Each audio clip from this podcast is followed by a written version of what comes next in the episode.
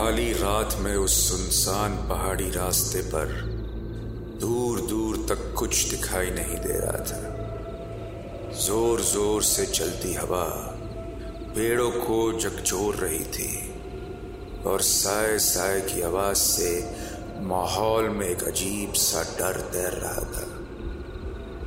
Single lane वाले उस highway पर दौड़ते ट्रक हवा से बातें कर रहे थे। अगर उन ट्रक्स के सामने कोई आ जाए तो उसके ज़िंदा रहने की कोई उम्मीद नहीं थी। पर एक लड़की थी, जो शैतानी साए और अकस्मात मौत के इस पहर में उस रोड पर अकेले चल रही थी। उसकी चाल धीमी थी, पर साँसें भरी हुई। ऐसा लग रहा था, वो कहीं से भागते हुए यहाँ तक पहुँची है। तो उसने अपना हाथ पेट पर रखा था, ऐसे जैसे किसी घाव को दबाने की कोशिश कर रही हो।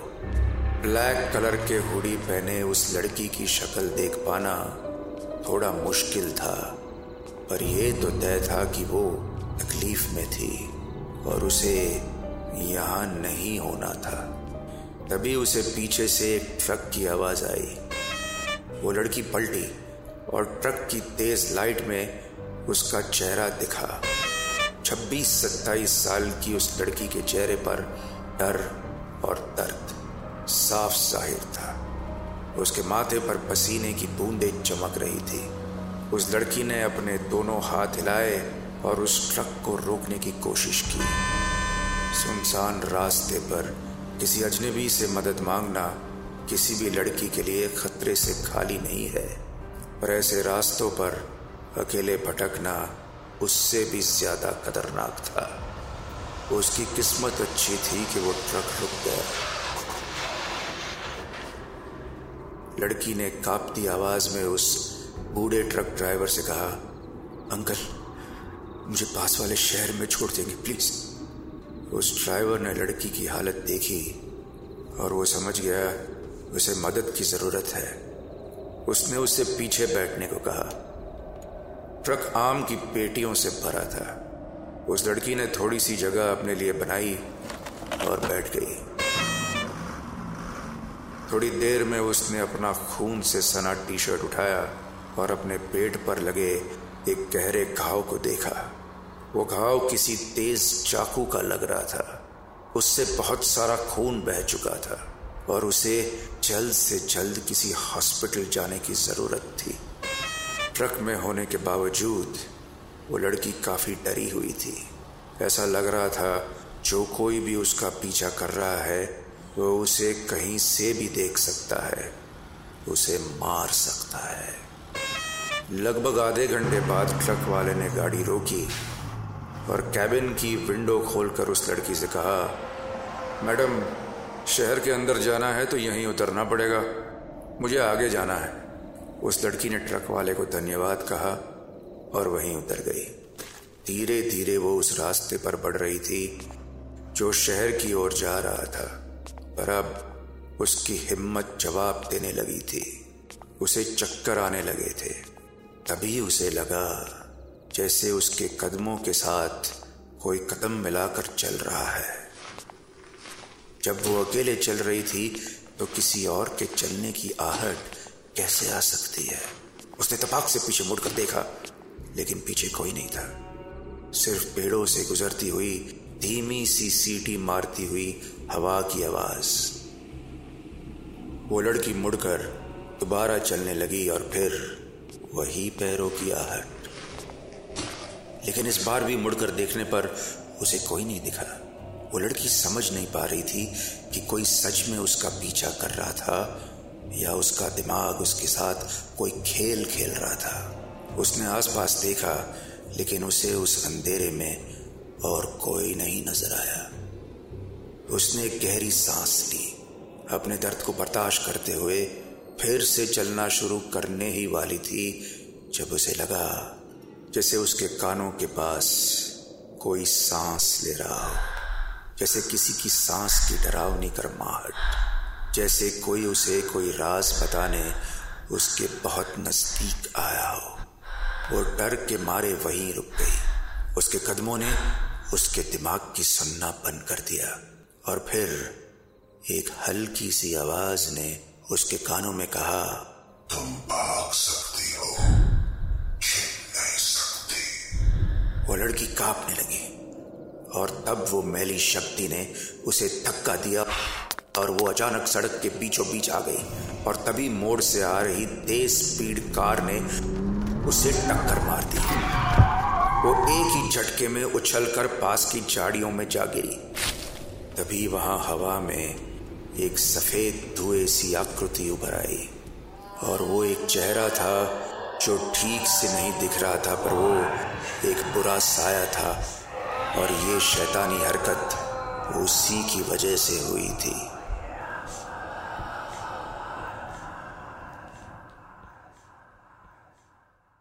जो शख्स कार चला रहा था, उसका नाम आलोक खन्ना था। 28 साल का ये नौजवान न्यू लाइफ हॉस्पिटल में एक सर्जन था। देर रात एक सर्जरी करके वो अपने घर लौट रहा था। उस लड़की से टक्कर के ठीक पहले वो अपनी माँ से बात कर रहा था और बोल रहा था, क्या बताऊँ माँ, एक इमरजेंसी केस आ गया, इसलिए लेट हो गया। बस दस मिनट में घर पहुँच रहा हूँ। और तभी उसकी कार के सामने वो लड़की आ गई। ये सब इतनी जल्दी हुआ कि उसे समझ नहीं आया कि कैसे हुआ। उसने कार से उतरकर उस लड़की को चेक किया। वो बेहोश थी और उसके सर से खून बह रहा था। आलोक ने देर नहीं की। वो उसे लेकर न्यू लाइफ हॉस्पिटल आ गया। उस लड़की की हालत नाजुक थी, पर यह एक पुलिस केस था। इसलिए आलोक ने रिसेप्शनिस्ट को उस एरिया के इंस्पेक्टर विशाल करमाकर को इत्तला करने को कहा और नर्स से कहा, इसका सीटी स्कैन करवाओ एंड बी क्विक इसकी हालत ठीक नहीं है. आलोक परेशान होकर कॉरिडोर में घूम रहा था। बार बार सोच रहा था, क्या इस लड़की का एक्सीडेंट उसकी गलती से हुआ? इस एक्सीडेंट ने आलोक को अंदर तक हिला दिया था। पेशे से वो एक सर्जन था हर दिन कई लोगों की ज़िंदगी बचाता था, पर यह एक्सीडेंट नॉर्मल नहीं था। कुछ तो था उसके पास्ट में, जो इस एक्सीडेंट से फिर लौटाया था। सीटी स्कैन करने वाले रेडियोलॉजिस्ट ने आलोक को उस लड़की की रिपोर्ट दिखाते हुए कहा, Alok it's a serious matter यार। इस लड़की के शरीर पर एक्सीडेंट के पहले भी बहुत घाव थे। She has a ruptured spleen और काफ़ी इंटरनल ब्लीडिंग हुई है। ऐसे लग रहा है इस पर चाकू से हमला हुआ है। और वो भी एक बार नहीं बार बार आलोक ये सुनकर हैरान था। शायद तभी इस लड़की को होश नहीं था और वो उसकी गाड़ी के सामने आ गई।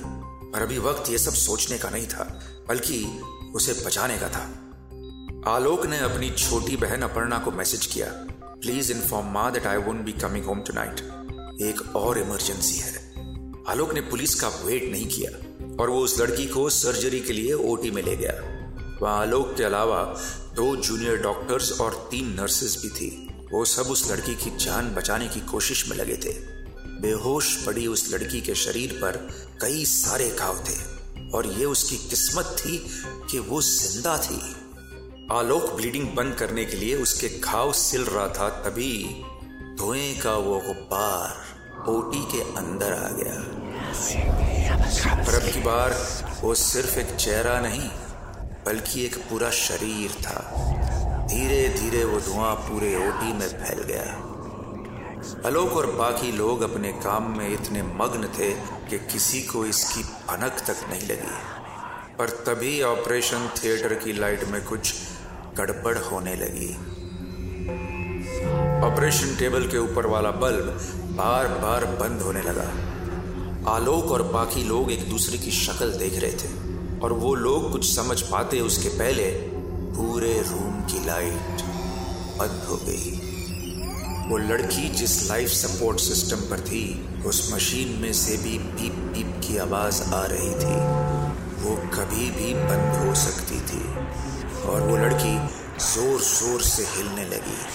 आलोक और बाकी डॉक्टर्स ये देखकर घबरा गए। आलोक ने नर्स से चीख कर कहा tell them to start the damn generator we are losing her और नर्स दौड़ती हुई ऑपरेशन थिएटर से बाहर चली गई। पर वो लड़की किसी भी वक्त दम तोड़ सकती थी। इसलिए आलोक लाइट का इंतज़ार नहीं कर सकता था। उसने नर्स से कहा, अपने फ़ोन की टॉर्च ऑन करो, जल्दी. वहाँ खड़े सभी लोगों ने अपने अपने फ़ोन की टॉर्च ऑन की। और आलोक उसकी लाइट में स्टिचेस लेने लगा। उस ऑपरेशन थिएटर में एक अजीब सा सन्नाटा था और एक गहरा डर, वो साया उसी कमरे में था। उस लड़की की जान लेने को तैयार और आलोक हार नहीं मान सकता था। उसने फ़ोन के टॉर्च की रोशनी में अपना काम पूरा किया और तभी लाइट आ गई। वो लड़की अब स्टेबल थी। आज उस लड़की के मरने का दिन था। या यूँ कह सकते थे कि वो साया आज उस लड़की को नहीं मारना चाहता था। इंस्पेक्टर विशाल कर्माकर आलोक के कैबिन में उसके डेस्क के सामने बैठा था। आलोक और वो कई केसेस पर साथ में काम कर चुके थे।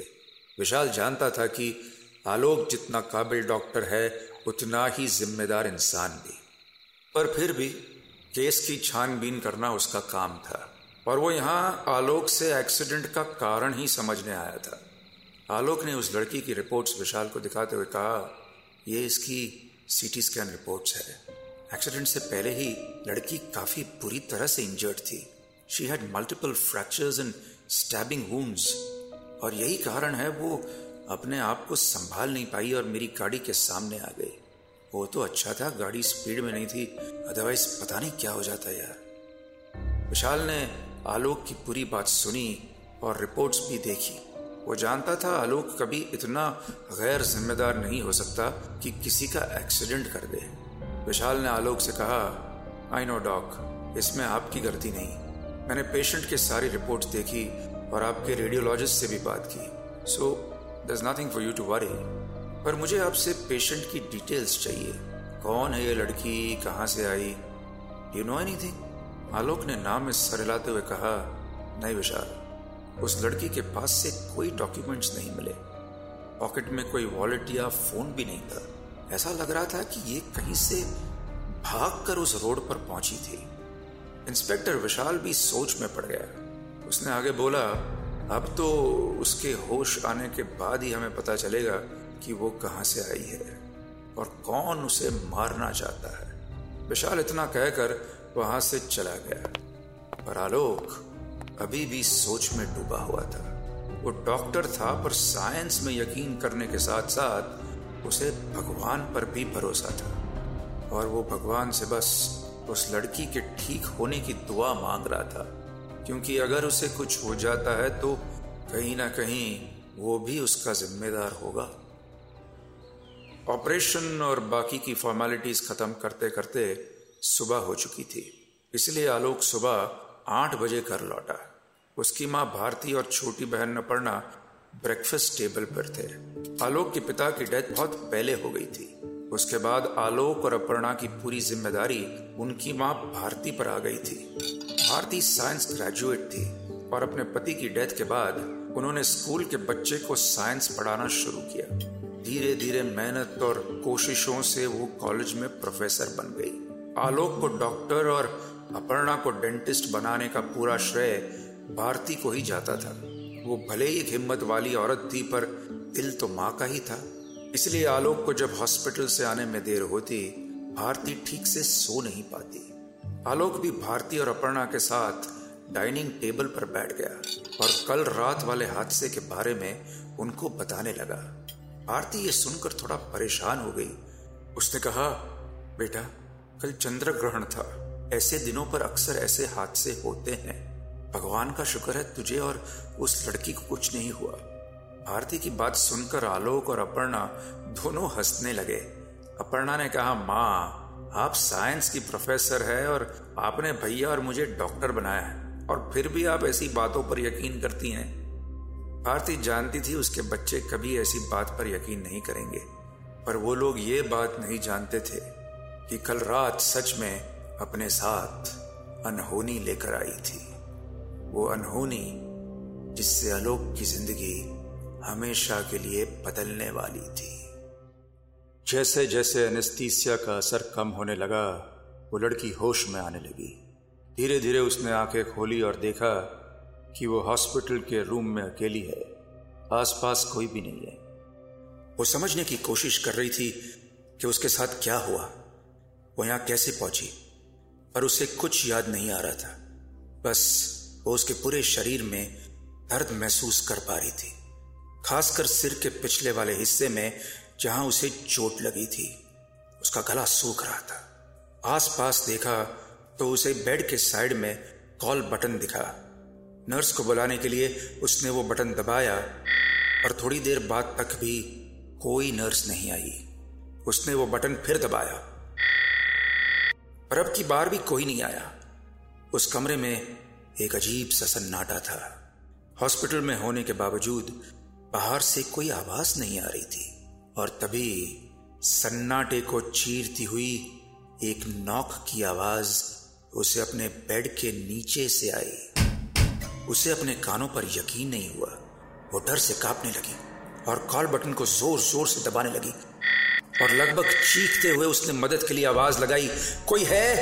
Please can someone help me पर उसकी आवाज़ किसी के कानों तक नहीं पहुँची। लेकिन बेड के नीचे से नॉक की आवाज़ उसे फिर सुनाई दी। अब की बार वो आवाज़ तेज थी, बिल्कुल साफ़। उसके बेड के नीचे कोई था। ये आवाज़ उसका वहम नहीं हो सकती। डरते डरते ही वो अपनी जगह से उठी और हिम्मत करके उसने अपने बेड के नीचे झाँक कर देखा। कोई नहीं था। उसका दिल अभी भी तेज़ी से धड़क रहा था। पर यह डर शायद उसके दिमाग की उपज थी। उसने राहत की गहरी सांस ली और वो फिर अपने बेड पर सीधे लेट गई। और उसके कान के बिल्कुल पास किसी के सांस लेने की आवाज़ आई। उसने पलट कर देखा एक जला हुआ खून में लथपथ चेहरा। बिल्कुल उसके पास उसके तकिए पर सोया था। वो डर के मारे ज़ोर से चीखने लगी और तभी उसकी आँख खुल गई। इस बार उसकी चीख बाहर तक सुनाई दी और दो नर्स दौड़ती हुई उसके कमरे में आ गई। आलोक ज़्यादा देर घर पे नहीं रुका और फिर से हॉस्पिटल आ गया। उसे उस लड़की की चिंता सता रही थी। आलोक हॉस्पिटल के रिसेप्शन पर ही था, तभी एक नर्स ने उसे इन्फॉर्म किया, सर बेड नंबर 41 वाले पेशेंट को होश आ गया है और इंस्पेक्टर विशाल कर्माकर भी आ गए हैं। ये पेशेंट वही लड़की थी। आलोक उसके रूम की तरफ़ दौड़ा। रूम के बाहर ही आलोक को विशाल मिल गया। विशाल के चेहरे पर निराशा थी। आलोक कुछ पूछता, उससे पहले विशाल ने कहा, उस लड़की को कुछ याद नहीं है। ना उसका नाम, घर, पता, और ये भी नहीं कि उसे कौन मारने की कोशिश कर रहा था। यह सुनकर आलोक भी उदास हो गया। उसने कहा, ऐसी ये एक्सीडेंट के कारण भी हो सकता है। ऐसे एक्सीडेंट के बाद यूजुअली कंकशन हो जाते हैं और ये एमनीजिया उसी का कारण हो सकता है। You know like like PTSD let me talk to her और इतना कहकर आलोक रूम के अंदर आ गया। वो लड़की अपने बेड पर बैठी थी। उसके माथे पर पट्टी बंदी थी और चेहरे पर थकान थी। आलोक ने टॉर्च से उस लड़की की आँखें चेक की। और उससे पूछा, क्या तुम जानती हो तुम्हें यहाँ कौन लेकर आया था? उस लड़की ने नाम में सर हिला दिया। आलोक ने फिर पूछा, क्या तुम्हें कल रात के बारे में कुछ याद नहीं आ रहा? तुम सिटी के बाहर वाले हाईवे पर थी, कैसे पहुँची तुम वहाँ? उस लड़की ने थोड़ा सोचने की कोशिश की, पर फिर हार कर जवाब दिया, मुझे नहीं पता मैं वहाँ कैसे पहुँची, पर मुझे अभी तक डर लग रहा है। ऐसा लग रहा है कोई मुझे हर्ट करने की कोशिश कर रहा है और मैं उससे भाग रही हूँ। उस लड़की ने सिर्फ़ इतना कहा और उसकी साँसें तेज होने लगी। आलोक ने उसे कहा it's okay it's okay you don't have to stress yourself अभी तुम एक काम करो, तुम तुम आराम करो। और आलोक ने वहाँ खड़ी नर्स को उस लड़की का ध्यान रखने को कहा और बाहर विशाल के पास आ गया। उसने विशाल से कहा, ये टिपिकल पोस्ट एक्सीडेंट कंडीशन है। पेशेंट्स को कई दिनों तक अपनी आइडेंटिटी याद नहीं रहती। मेमोरी रिगेन करने में वक्त भी लग सकता है। क्या हम न्यूज़पेपर और सोशल मीडिया पर इस लड़की के बारे में इंफॉर्मेशन सर्कुलेट नहीं कर सकते? पर विशाल कुछ और सोच रहा था। उसने कहा यह बात तो तय है कि कोई इस लड़की को मारने की कोशिश कर रहा था। और अगर हम इसके ज़िंदा होने की इंफॉर्मेशन सर्कुलेट करते हैं तो इसकी जान को खतरा हो सकता है। मुझे लगता है वी शुड वेट और हो सकता है जैसे तुम कहते हो ट्रॉमा से बाहर आते ही इसे सब याद आ जाए। तब तक मैं आसपास के पुलिस स्टेशन में चेक करता हूँ। अगर इस लड़की के डिस्क्रिप्शन से मिलती जुलती कोई मिसिंग रिपोर्ट फ़ाइल हुई है। आलोक विशाल की बात से सहमत था। इंतज़ार करने में ही भलाई है। पर वो ये नहीं जानता था कि जितना वो इंतज़ार करेंगे, वो शैतानी ताकत उतनी बढ़ती जाएगी। क्योंकि जैसे ही नर्स उस लड़की को बेड पर सुलाकर रूम से बाहर आई, उस कमरे का दरवाज़ा धीरे धीरे अपने आप बंद हो गया और उस लड़की के पैर के तलवे पर अपने आप एक घाव उभर आया। वो लड़की दर्द से चीखने लगी पर किसी को उसकी आवाज़ बाहर तक नहीं आई। वो साया शायद इस लड़की को मारना नहीं, तड़पाना चाहता था। पर अभी सवाल ये था, कौन थी वो लड़की? और ऐसा क्या किया था उसने कि एक शैतानी साया उसके पीछे पड़ा हुआ था?